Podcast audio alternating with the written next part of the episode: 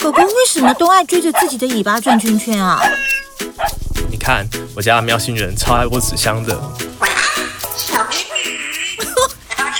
鹦鹉也会撩妹啊？嗯、呃，我家的哈姆太郎怎么都不会去跑滚轮啊？喂，天竺鼠车车不是宠物好没？宠物卡哇伊，他们在想什么？你知道吗？所有关于宠物的心事，照顾大小事都在这里。欢迎收听宠物卡哇伊。大家好，这里是 FM 九八点一九八新闻台，欢迎收听每个礼拜四晚上十一点播出的宠物卡哇伊节目。谢谢少婷，对，今天很高兴邀请到少婷哦。今天的节目还同时会在那个 YouTube 直播，欢迎搜寻九八新闻台的频道。那也会在听说 Podcast 直播哦，所以大家都可以收听。那我们今天真的很高兴说，呃，这个邀请到少婷 来上我们的节目。对，那其实哈，大家知道我本身是在那个这个宠物业界工作。嗯，大家一般只要哈，这个我只要跟广告公司讲说，哎，我们想要做一些有关宠物的。这个相关的相关的置入的话，嗯、这个厂商第一个提到名字都是，哎、都是少廷的。不管怎么样，好像少廷这个名字就跟狗猫就是连在一起。这个少廷为什么怎么会这样？那个大家好，我是少廷，我是传说中人气下滑就要养猫狗拉回人气的女艺人。没有，千万不要这么说，这是宠物界的一姐。我真的不知道什么时候演变成这个状况的。对，我跟大家，我跟所有的听众都一样，我一开始也是只有一只狗狗。然后觉得我人生的心力就是灌注在这一只狗狗身上就好，可是都是会有一些意外。怎么说？我后来开始，原本就是第一只乌尼，它是我的柯基狗狗。然后后来呢，开始做了宠物节目。我们那时候接触那种救援啊、安养安置啊，结果因缘际会有一个那种非法繁殖场，就是被被警察攻坚了。对对，然后然后我就看到照片，有一只柯基，好可怜的脸，然后我就会把他救出来。所以这就开始跟宠物结缘。嗯，开始我第二只，然后接下来也是就因为这样，反正就是遇见遇见遇见了猫咪。然后各位听众应该都知道，猫咪很可怕，他们会自己分裂。你你原本真的只有养一只，对，你隔一天他们就分裂成两只、三只，就变四只、五只、六只，他们就会一窝一起来找你。所以我现在是四只狗跟六只猫咪，但是因为有两只是已经离世的，一只狗跟一只猫，所以总数在我名下的话有十二只。哇塞！所以总共总共在你名下十二只，然后现在在你家的有十只，有十只。如果是他们忽然很饿，想要把我吃掉的话，他们是做得到的。就是是这种恐怖的食物量。这这这这实在太可怕。谢谢少廷给我们的这个很好的这个介绍。对，那我刚刚也忘记介绍这个，这是我们的助理主持人。助理主持人，今天新造型啊。对，对不起，要跟听众朋友说一下，我跟狗狗、猫猫讲话就会变成那种奇怪的声音，我怕大家立刻切掉。哦，不会不会，没关系，因为我本人也是，但是我在这节目没有办法，不然我想可能我等一下就蛮想听的。我等一下就被离职了。你试试看嘛。哦，求求你不要。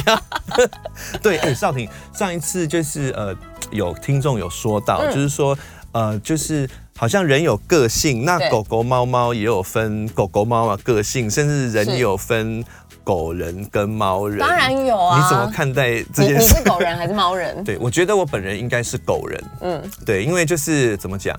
因为我很喜欢跟别人讲话，很喜欢跟别人交谈，就 跟狗比较像嘛。嗯嗯，而且就是我。虽然我家有养猫，但是就是我看到猫会比较不会像狗。这么亲热就对了。什么？你刚刚那句话，你会被全天下猫奴攻击？对对对，对，我也会被我老婆攻击，因为老婆是猫人。你太也是猫人。对对对，没错没错。我在养猫之前，对，我真心觉得我绝对是一个狗人，我这辈子不可能养猫。我那时候都不知道怎么跟猫互动，就是在动物医院看到猫咪，觉得可爱，对，可是我就觉得它下一秒就会杀我，就好像比较没有办法像狗这么这么知道它下一秒会干嘛。它就是神秘，然后它指甲。就是那么尖，对，而且还可以把它藏起来哦，多变态啊！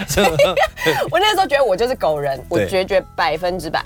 后来开始接触猫咪之后，我跟你们说，我现在对外是狗人，嗯，就是工作的时候跟大家互动，我又是射手座，我就是狗人。但是在家里，在我先生旁边的时候，我就是一只猫，认真。我我我自己觉得我是两个合一。了解。那我问你，那那。你家的十只动物有没有不一样的个性？好、嗯、个性可多了。怎么样？我们家现在四只狗狗。对，娜娜、柯基、大姐头。大姐头。嗯，它的代表符号就是一只暴龙。哦，暴食，然后要什么就有什么。加上现在是老太太嘛，所以老太太要怎样我都给你。只要你不要不舒服就好。所以他在你们家的这个团体里面也是有这样的地位。他是一个 leader。哦，你知道，因为因为除了娜娜是大姐头之外，另外一个米克斯黑狗婉婉，嗯，然后还有另外两只刚满一岁的澳洲牧羊犬，是这三个都是屁孩。哦，你知道这三个屁孩他们在家里冲来冲去打闹这样撞撞撞撞的时候呢，假设大姐头在这边，他们就会在他的旁边玩。可是靠近他的时候就，然后靠近他就是。放慢，就就会害怕就，就对自己飞到，然后远离大姐头的时候，再不然，他们我跟你讲，他们都很知道分寸，就是。老太太惹不得。所以娜娜是暴龙，对，米克是黑狗婉婉呢，它就是一个小可怜，是。我可怜，我委屈，妈我怕，就是什么都很可怜，楚楚可怜，我就是因为这样才被他骗到吧。哎，我问你，你会不会觉得宠物都会有心机，让你知道说它的个性是怎么样，让你知道怎么样去对它？当然有啊，你知道这只婉婉，我当初要领养它之前，它很可怜的在动物医院的笼子里面，它是在那种大水沟里面被救回来的，OK，不会动。抱他的时候就这样，手就放在前面哦，眼睛水汪汪的，耳朵垂的不会动。我心想，就像这这样，对，它就是这种概念，这种概念。我想说，这只狗也太可爱了吧！我家没有这种个性的孩子，嗯、我一定要领养它。结果我就领养回去了。对，领养的那一天，救援它跟照顾它的人一起送来我家，我真的不夸张，抱进来一样都是娃娃不会动，嗯、一落地之后就开始冲。然后大家都傻眼，所有人都开始不好意思说：“哎，这么活泼啊，他已经知道这里是他家了。”大家都一阵尴尬。哎，真的超扯的。我知道，我知道，我知道少婷你说的这种感觉，因为就是。嗯像 Uno 也是领养的嘛，嗯，那一开始我在那个 Mary's Doggy 那边就是看到它的时候，它也是就是很 behave，因为你知道 Mary 教出来的狗都是非常的乖巧，它每一个狗都有偶包，好不好？他每一个 我是 Mary 的孩子，对对对对对，都都非常的乖巧。那那这一只就是到我家之后整整组就坏掉了，对，它一开始到我家就是我还记得第一天晚上哈，它就是就是这样。坐在我家的那个床床的那个角落这样子，嗯、对啊，就是像今天晚上他已经睡在我头上，像那个枕头一样，对，现在已经都无法无天了。对对，他们都会骗人，这个个性太有趣了。没有，但是可是你看，像我还有两只澳洲牧羊犬，对，它叫做大吉跟大利，他们是兄弟。你不要想说同一胎的个性应该差不多吧？没有，这两只里面就有大吉，就是我是哥哥，我很爱面子。就是我今天假设我跳过去没有算好距离跌倒被笑，我就会很在意的那一种。他如果是人类的孩子，他就是那种我一定什么都要第一名，我绝对不会出错，你们都不可以笑我。可是反而弟弟就是一个没有羞耻心的孩子。对，所以个性认真的都不一样。大家都说我们是主人自己在幻想，没有，我光四只狗狗就可以讲这么多了，何况是还有六只猫咪的个性也都不同。对，那你。那你家那你家猫咪跟狗狗相处都很融洽吗？嗯，我们家有一个铁则，铁则，对，就是镶在那个门框上面，就是。狗狗不可以欺负猫咪，也不可以追猫咪，不可以凶猫咪。对，那猫猫咪可以打狗。等一下，那如果他们凶的话会怎样？他们凶我就会制止。哦，了解了解。对，就像屁孩刚来家里的时候，对因为还不知道规矩，所以那个时候都会告好告诉他们不可以追，不可以凶。是，他们就算是激动的想跟猫咪玩。也都不可以太过夸张，了解就不能就不能凶猫，不能吓到猫咪啊！猫咪是猫咪是神，猫咪就是地位崇高，你是不是不能认同？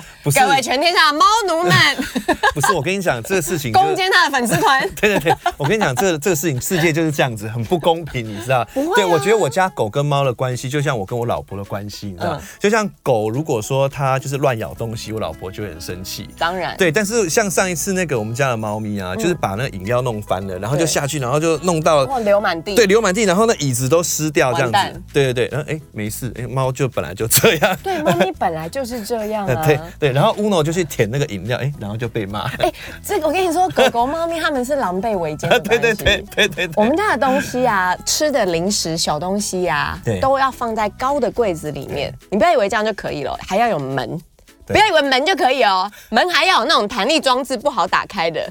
因为猫咪会把门打开，然后把东西剥下来之后，狗就咬，狗就会咬碎，然后狗狗就要背黑锅。对，猫咪是无辜的。没有，我我家好像也有这种事情发生，所以是养猫养狗的，是不是都会有这样的？一定都会有，所以我们家有储藏室，用门把那个不能被它们碰的东西关起来。哎哎，少婷，那你家有六只动物，那他们猫咪哦，对，不是六只猫咪，四只狗狗，那这些动物十只动物，你都是怎么来的？呃，来源都不太一样。我们家有买的狗狗，对，然后也有领养的狗狗、猫猫都有买的跟领养的，对，就他们有来自街边。哦，就是医院救援的，像有呃一窝，它叫牛牛贼宝西西，我都说他们是 牛贼西，牛贼西三兄妹，他们是同一台被救援来的，是，然后啊、呃、也有来自合法优良的犬舍猫舍，像是我们家有两只缅因猫，佳佳贴贴，对，他们真的不是在路边捡到，缅因猫比较难捡到，对对对，嗯，但他们是来自真的优质的猫舍，然后像大吉大利是来自我人生在台湾看到最棒。的犬舍是，呃，太棒了，太棒了，来源不一样。没错，其实少宁，等一下，我觉得我们就可以好好来谈谈这个议题。我们就来好好聊聊你是怎么样跟他们结缘的。好了，嗯，对，他们的来源是什么呢？他们就是有的是领养的，有的是救援的，但是有的也是从合法的犬舍购买的。是，所以现在在坊间大家都会呼喊的一个口号，对，什么口号？领养代替购买。对，哎，其实老实说，这个议题也是我蛮想聊的。对，少对少宁，你对这个议题是什么样的看法？我在刚开始接触动保的时候，约莫十年前吧，是那个时候刚开始救援，跑各种狗场，嗯、然后去看了大家的环境状况。对，我真的觉得大家不要再买狗买猫。你先，你这边说的狗场是繁殖场啊，对不对？呃，不是，是救援回来的那爱妈的狗场，哦，救援的狗场。对对对。对对对我那个时候就觉得大家不要再买狗了，真的，我们要领养。嗯、所以我那个时候是一头热的，非常的支持领养代替购买。嗯、但是在呃接触了这么多年到现在，我自己的想法是领养不弃养，是领养教养不弃养。那不论你是领养的，或者是在合法的犬舍猫舍购买的，我其实都认同。因为最重要的一件事情，其实是你要照顾它、教养它，然后安养到终老。对，哎，因为每次其实哈，我每次都在网络上，因为你知道我是在业界嘛，所以其实我会常常上网去呃 Google 一下大家对这些大家的意见是什么。对，而且我们也常会接触很多动保团体。对，对啊，那其实很多我在网络上看到很多言论，其实我觉得蛮有趣的，就是大家很想要。领养马尔济斯一岁限女性结扎，超可恶的！对，你就是在那种社团呐，对对对，我想要领养一只柯基，我要三个月女生，对，请问有吗？没有，其实这么火都来。不是少林，其实我觉得这个 这个这个题目很很有趣哈，就是说题目很敏感，但是它真的真的可以聊到很深。是，嗯，所以我我其实我其实只是好奇，就是说，对。因为老实说，像我本身，我先对我先亮明我的立场哈。其实我的我的立场跟你一样，就是我觉得，其实你只要真正爱一个动物，你可以陪它到终老。它从哪里来的，我觉得不是那么重要。如果你是一个很有经验的人，我想你也许可以领养一些，就是。在外面受过很多惊吓的狗狗，但是如果说，比方说，如果说我真的是很没有经验，难道我不能去买一只我想要的小马尔济斯吗？嗯，对，对啊，所以其实我我我其实蛮好奇的，像像少婷，你你有十个十个毛孩子，那它的来源不一样，你在这心这个这个照顾他们的过程中，你是怎么样跟会它这个这个领养的过程中会改变你的心态吗？对于这件这件议题，我想想，先说购买好了，对。购买这件事情，就像我在节目一开始的时候，我也有说，如果真的是好的犬舍、猫舍，他们都是在很很优良的环境，每天有大草皮可以跑跑，然后他们的爸爸妈妈甚至都是呃一代到五代的基因的监控，嗯，好，确定绝对不会有近亲繁殖，然后排除品种的遗传疾病，嗯，并且保障他们这一生可能就只生育几胎，对，并且。在他们呃退休之后，对，他们甚至都是培育者，自己自己收编，对，留在家自己的孩子，对，这就是我所谓的合法优良的犬舍猫舍。了解。但是我我我我也必须跟听众朋友说，这样的犬舍猫舍在台湾非常少，嗯，这个就是很尴尬的地方。我理解有这样子的状况存在，对，可是我不能。大力的推广给大家，是因为在台湾真的还是很少，甚至是呃网络上查得到的，你花钱你就可以买到一个合法的证，这个也是存在的。了解。所以在大众普罗大众没有那么明确的资讯，真的可以判别的状况下，我觉得在台湾我还不会完全推你们就是去购买，因为这还是一个很不成熟跟太多黑暗面的层面，所以除非你真的可以很肯定的确定它有多优良。嗯然后你可以去购买它，并且你会照顾到它终老，这是我很支持的一件事情。了解，哎，但是少婷，像您家的宝贝有领养来的，也有购买来的，那买来就是到你家之后，这个状况你觉得会有不一样吗？嗯，你本身的经验。领养来的孩子，对，他们要花比较多的心思去照顾。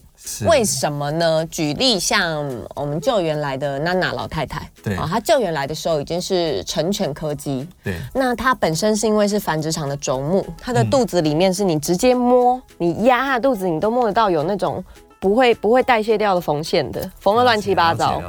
然后，哦、嗯，她的下半身的 X 光是每个兽医师看到都哇。怎么会这样？他在来到我们家之前，他就疑似出过很严重的车祸。他的呃右边的皮旧窝是整个飞出去的，然后里面有碎骨跟断骨，左边也是。他一直呈现了一个就是脱臼的状态。他只要活着的时候，他每一秒都是痛，好好可怜哦。嗯，但是因为那个是旧伤，我们已经没有办法帮他再切开来，把它放回对的地方，因为那个已经错过医疗的时间了。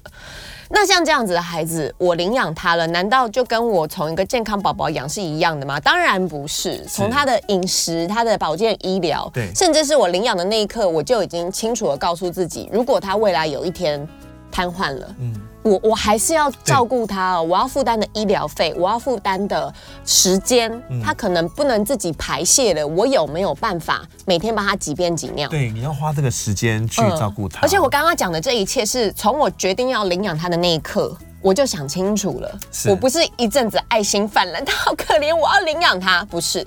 但是很多人在领养的时候没有想到这一点。没错，我觉得也不是，嗯，也不是他的错啦，就是说他那他那个时间点就是非常有善心。但是说真的，如果要把这个拉长到五年、十年，说真的，真的会跟让你的生活会有不一样，很大的影响。你必须要为这一只宠物去做改变，对不对？那也呃，当然很多人在领养的当下没有想到这一些。那你说，那那有差吗？养了之后他就是家人了嘛，我就会照顾他。可是请大家清楚的知道一件事情，在目前台湾的社会当中，真的能够认清照顾、教养跟安置到终老是一辈子的责任，这个概念并不是每个人都有。很多人会觉得我取得不用花任何的成本，所以相对的。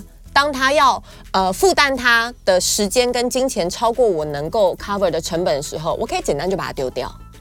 这个是在很多领养走入家庭的孩子他们会碰到的二度跟三度的伤害。真的。那那你说疾病的部分，我们可能可能可以在领养的时候，我们就大概知道他的身体状况。对。那很多人他们是领养了健康毛孩宝宝，宝宝。对。那那你说那这样就没有问题了吧？不在领养来的孩子，他们多数会因为呃在流浪的阶段，在街头的阶段，他们遭受到了不同的对待。是。个性上有的会很敏感。是。嗯，然后像你家的宝贝有有啊，我们家我刚刚有讲的纽泽西那三只猫。猫咪嘛，哎，同一胎哦。对，里面一个男生贼宝，他是我们家最乖的猫咪，怎么摸都可以，每个指甲都可以剪，牙齿可以刷，怎么揉你抓起来弹钢琴都 OK。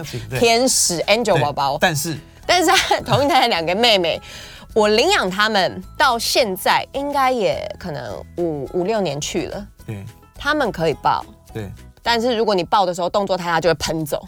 他们可以摸到脚脚两秒钟，但黄金手一摸就收回去，在家里没有办法剪到指甲。就是他心里还是有那个，他们是害怕的，对，本质上是害怕的。但是这个是你说我从领养他的一开始到现在有没有好一点？当然有啊，以前哦，以前根本连脚都摸不到，我现在可以摸两秒了，这是。当然会慢慢的，因为你的照顾、你的相处而改善。对。可是你有没有这个观念跟这个耐心去走进每一个曾经受过伤的孩子心里？他们并不是我今天买一个怎么样养猫哦，SOP 就可以养好的。没错没错，并不是的。狗狗也是领养的时候，你不知道它曾经是怎么样的背景来的，它可能有被虐待过。它可能会在你不经意的时候，你按到它的开关，它就忽然咬你，没错，你就觉得这只狗是凶的，我要把它退养，对吧？因为你取得不用成本，你退养很简单，对，所以这些都是在台湾一直不断衍生的状况。要取得动物太简单，取得狗狗、猫猫太 easy，我不用付成本，而且我好像领养它，我就是一个爱心爆棚的人，我当然要领养啊。而且少平，我觉得还有一点就是说，大家在领养的同时，也不要忘记自己还有同时生活的人。对，就是像像对像。呃，像乌诺好了，乌诺上一个养它的主人，其实他也很爱乌诺，但是就是因为他的其他的亲戚，啊，同住的人没有办法接受狗狗一开始必须要训练它大小便。哦，对，所以就没有办法。那之前他的四主也是，他只是因为大小便就被抛弃。他应该也不是抛弃啊，就是希望可以 Mary 可以找到可以真的好好养他的人。他就是抛弃啊！不要这样，不要这样，他可能会听到。我了。对，你在听是不是？你就是弃养。对，但是但是我觉得，我觉得这个是应该，就像你刚刚讲的，就是你在爱心爆棚的同时，也必须好好去想说，就是你自己生活的环境，或你有没有办法负责这五年、十年，然后你可以。对终老，然后你可以好好的。好好的善待它到一个结束。对啊，所以呃，领养代替购买这件事情讲出来，大家觉得赞赞赞赞到爆。但是其实领养跟购买，他们背后都有还有很多很多可以去聊的。我没有特别偏颇哪一方，两边我都支持。然后利弊刚刚也有稍微的聊到，有机会很希望可以跟大家深聊这一块。但无论如何，我觉得不管你现在是站在哪一方，多听听跟多多看看背后的原因跟因素。没错，我觉得少婷像你就真的是很棒。就是说，你从一开始爱心爆棚，然后非常赞成这领养代替购买，然后后来慢慢心态有些调整，是因为你看的很多。像我觉得有一些我的朋友就蛮可怜的，就是说我有的朋友他是真的很喜欢某一种品种的猫咪或狗狗，然后他就去购买，哎，然后他就受到很多他亲朋好友的攻击。哦，当然，你知道我都开玩笑的说，我我家。最最新来的是两只买来的澳洲牧羊犬嘛，然后网友就是说，你这样不怕被骂吗？你身为一个公众人物，你还买狗买买品种犬，你还让大家知道你要买的耶。然后我都会开玩笑说，对啊，所以我前面已经养了这么多只米克斯了，我应该要免死金牌。对，这个就是很吊诡的事情。大家听到少婷领养米克斯还是黑狗，少婷棒棒赞到爆。少婷领养米克斯猫咪还那么多哦，太厉害了。可是少婷养缅因猫，少婷买澳洲牧羊犬，难道我就下地狱吗？对啊，为什么我会选择两件事情同时并行？它其实是有很深远、很深远可以探讨的东西。但不论如何，弃养就是死罪。好，那我们呃先休息一下，待会回来。欢迎回到九八新闻台宠物卡哇伊节目，你很棒，太好了，对，我终于成功了，你有进步了，对对对对对，好，谢谢谢谢少婷。哈，我们 我们回到节目来，再次大家好，对对对，在这么这个欢乐的这个这个开始之后，嗯，我们又要谈谈比较沉重的议题了，哦，来喽，对对对对对，少婷，你刚刚就是在休息的时候跟我谈到，在你十只毛宝贝里面，其实有两只曾经花你很多很多的心力，嗯，我们来聊聊这个部分好不好？就是你。这两只毛宝贝，他们是怎么了？嗯，我的第一只柯基，它是乌尼，它是从小就养的。那它后来在十多岁、十岁左右的时候吧，对，是忽然爆出它的脾脏肿瘤。是，嗯，我那那阵子就觉得，哎，它好像开始行动力变得比较差。你在那个时刻只有养一只狗，还是有养，还已经有养很多其他动物？那个时候家里有三只狗，六只猫。哇！了解了解，哎，三只狗，五只猫，三只狗，那个时候是八八个孩子，好像吧，我都有点记不清楚，太多。但那个时候也是家里很多的孩子，了解。可是就是从他脾脏肿瘤爆发的之后，我们是有紧急手术，很幸运的救回来了，嗯，肿肿瘤整颗摘掉。可是因为毕竟是恶性肿瘤，它就是癌症，对，而且它是恶性血管瘤，是。所以我们那个时候预估大概四到六个月。可能就是最后的时间。你当下是不是也不太能不太能接受这个事实？超级不能接受啊！在乌尼之前，我有一只年轻的猫咪，叫做妹妹，它是最可爱的猫。可是它啊、呃，很年轻的时候就急性心脏病过世了。是，所以那个对我来说是一个很很很突然的告别，很难接受的一个。很难接受。我们那天是开开心心要去医院做健康检查，它、嗯、就在医院的时候心脏病发。哦，真的哦。后来呃，医生在筛检，它是先天心脏有缺陷。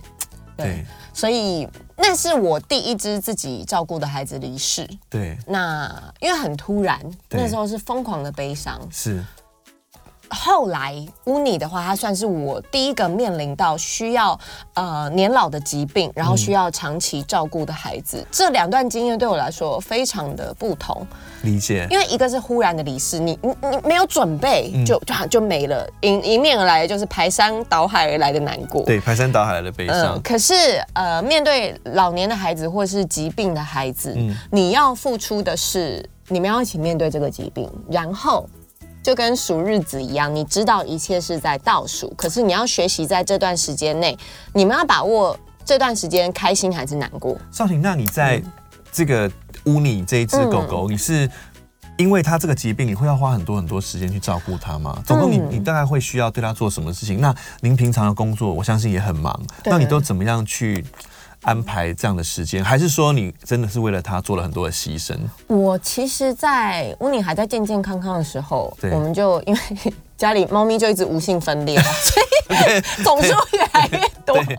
我某一天就发现，我真的不能再这么忙了。是那个时候，就是自己手上有四个外景节目，是所以一个礼拜七天，我四天都在出外景，剩下几天假日排活动啦，然后有什么尾牙春酒啊，再去跑通告啊，对就炸掉。对，可是那个时候我们就是赚钱赚钱呐。你说我还年轻，你这时候不努力，演演艺圈那么多阿妹仔，随便一个就可以把你做掉。所以我千万不能把机会让出去，拍到爆。后来发现自己是。糟蹋掉自己的身体跟健康，那是一回事。我觉得可怕的事情是我没有时间陪伴我的狗狗跟猫咪。嗯、我不能只是回家喂它们吃、喂它们喝、帮它们清排泄物、带出去散个步，就这样而已的。我要养这么多的孩子，我一定要给他们时间。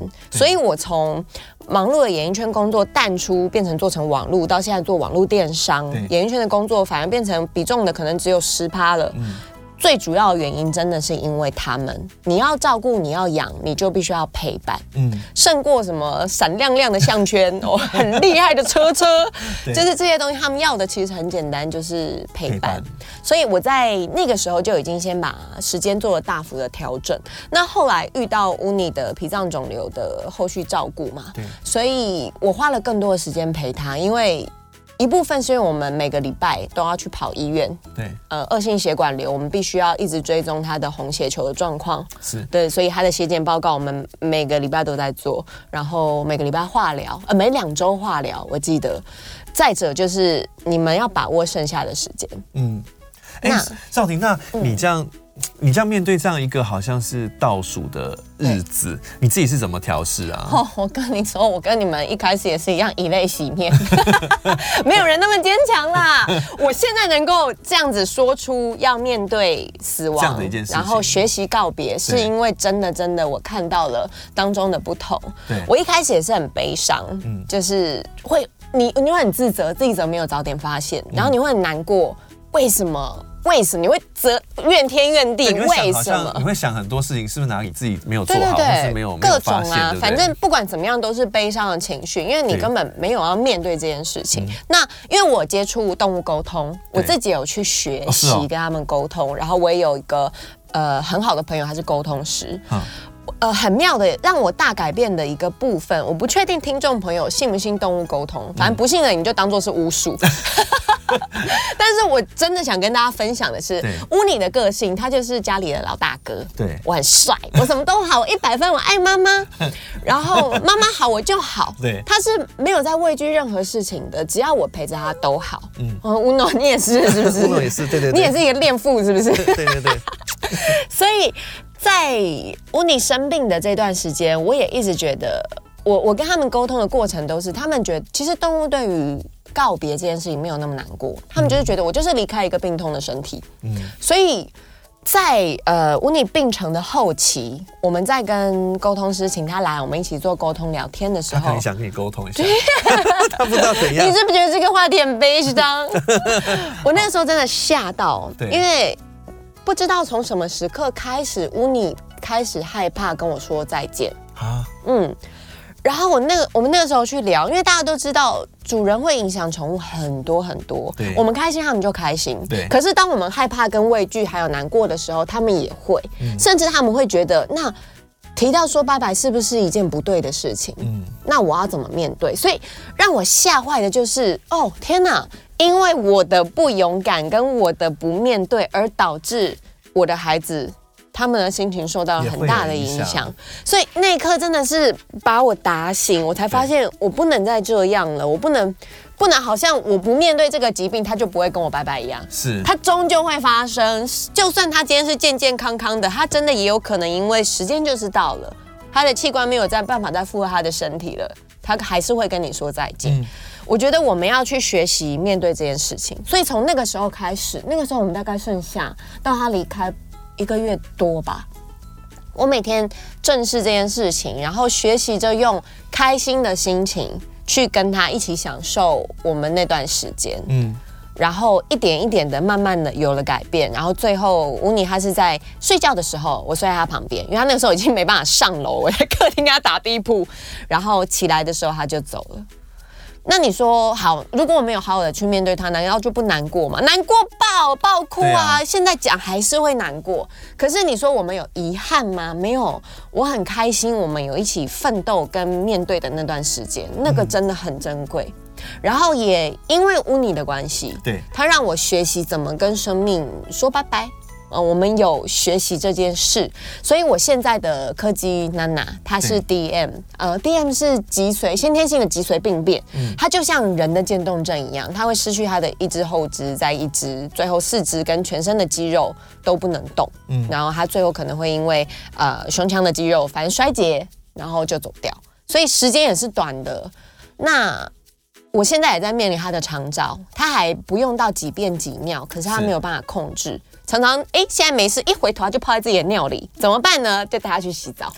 所以像像这你一直在照顾这个 DM 的狗狗，你是不是真的就是改变你的生活习惯，就花了很多时间？乌尼是脾脏肿瘤，大家可以自己跑来跑去，对，上厕所都正常。他就是要化疗，然后身体会越来越虚弱。可是像 DM 的部分的话，瘫痪的孩子真的很辛苦，他没有办法。他可能就是自己走过去，要那走从这边走到那边都需要你的帮助。嗯、他要上厕所，他可能只会哭哭，然后他可能就是就尿了，或者或者就排泄了，你就是要帮他整理。真的，少婷，因为我记得我以前在动物医院工作，嗯、其实我有照顾过。呃，几只猫咪跟狗狗，它们也是瘫痪。瘫痪。对，那我的工作，我的工作可能当然就要帮它清它的便，呃，他他他他的那个尿布垫，然后还有帮他挤尿这个这个过程。对。那其实说真的，我是一个照护的角色，然后我常常看到他就是一天一天这样子下去，其实真的心里很不忍呢。对啊，这是当然的。对，而且我觉得这个整个人生都会因这个动物有一个改变。会。对啊，因为我我也是有一个同事，他也是在那个停车场看到了一只小猫咪，他那只猫。咪也是后肢瘫痪，不知道是不是车祸的关系。嗯，对，所以他就是也是把它领养回去，那他就是要负责每天帮他挤尿啊什么。他是我们的业务同事，他甚至因为我们的是拜访动物医院嘛，所以我们同事还会带着他一起跑。携带款，对，吸带 吸带他的猫咪，因为要尤其是小猫，小猫的挤尿真的是要很频繁，不然真的。很容易感染。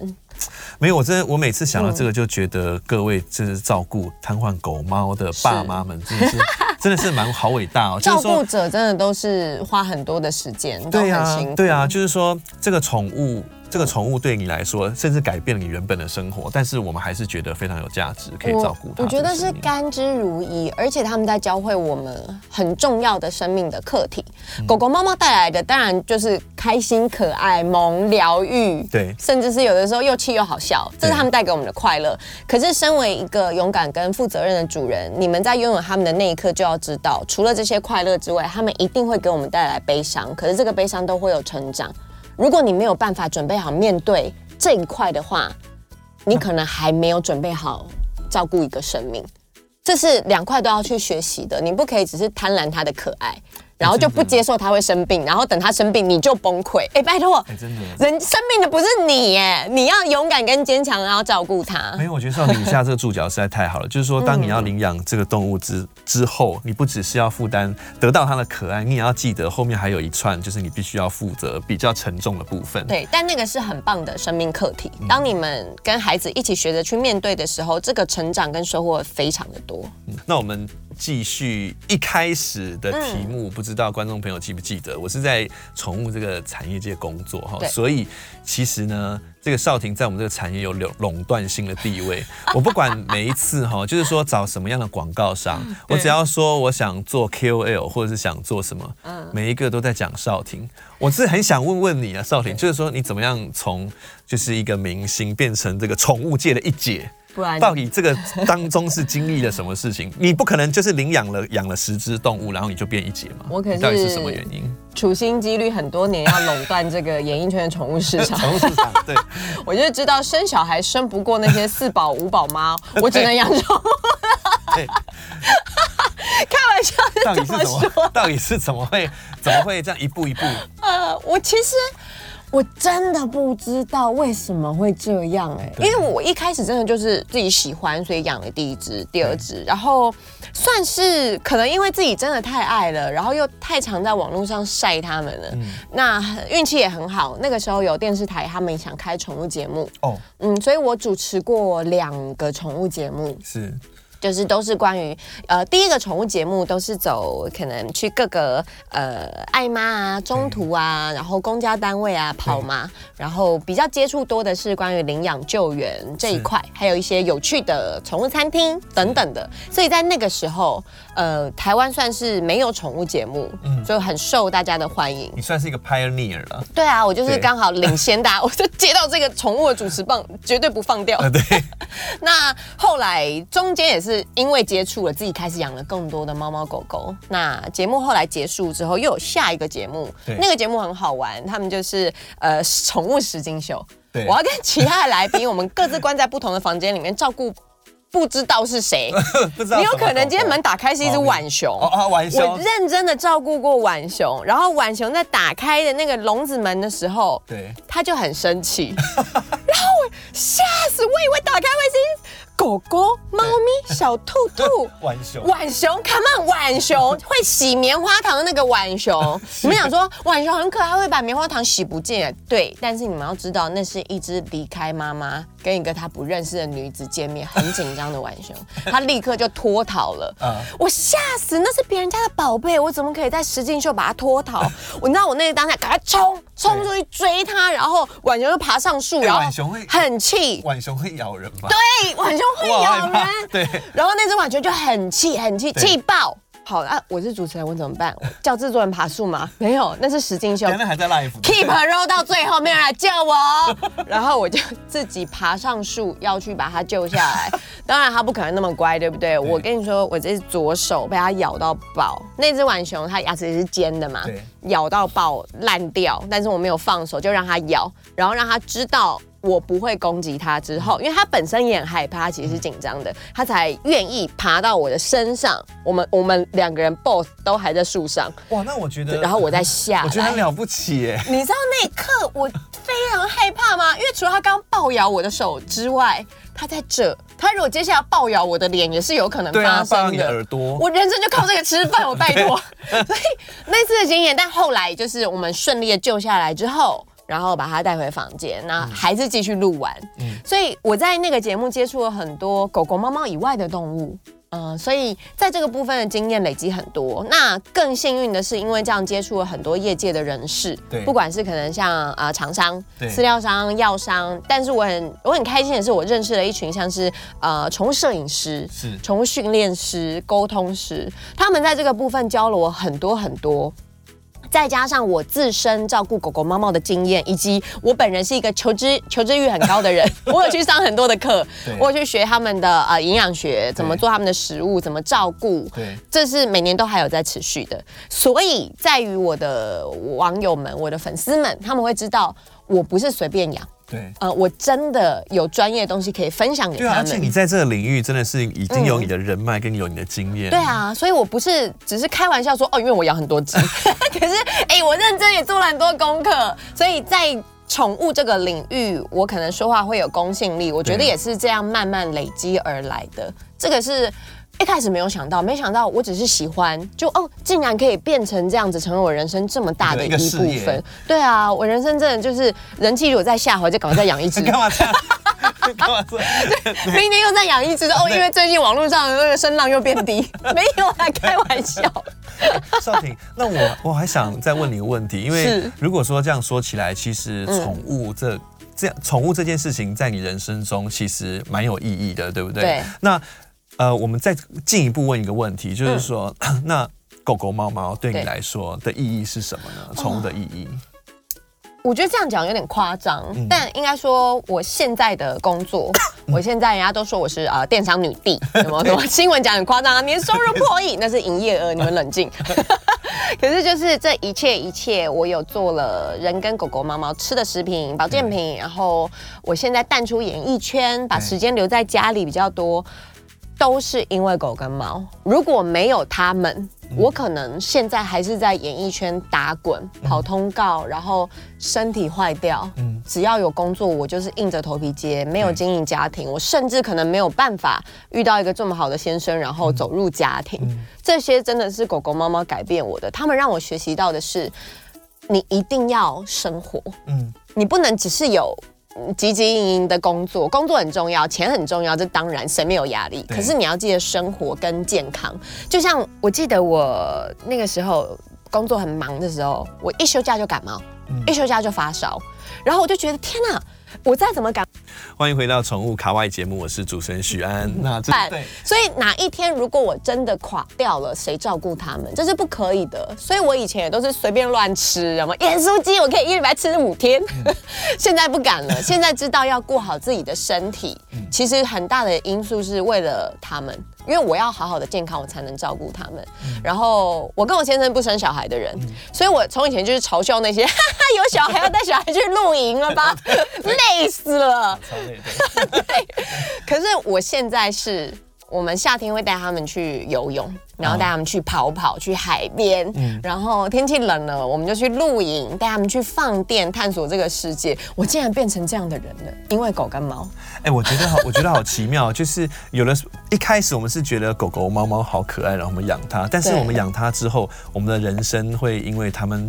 有好多好多的好多的改变，甚至有好多好多的收获。其实被疗愈的都是我们，然后被丰富的也是我们，这是真的。一般人可能觉得我们在说一些疯话，但是是真的。当你身在其中，你会发现，我觉得这可能就跟人类的孩子一样吧。因为我没有，我没有生小孩。